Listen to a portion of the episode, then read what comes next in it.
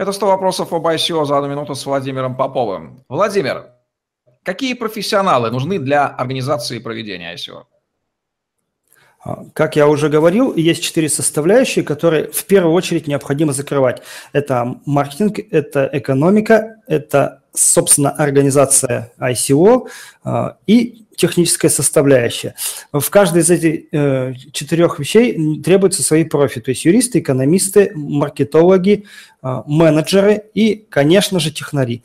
Э, всегда говорят о том, кто является все же все, все-таки главным. Надо понимать, что главным является команда. Если есть сплоченная команда, где есть свой технический специалист, там, юрист, экономист и так далее, тогда вы, в принципе, имеете право выходить на SEO, работать там и развиваться. Если сплоченной команды нету, то насколько бы не были хороши вот эти профессионалы индивидуально, к сожалению, как показывает практика, ничего положительного после SEO достичь они не смогут.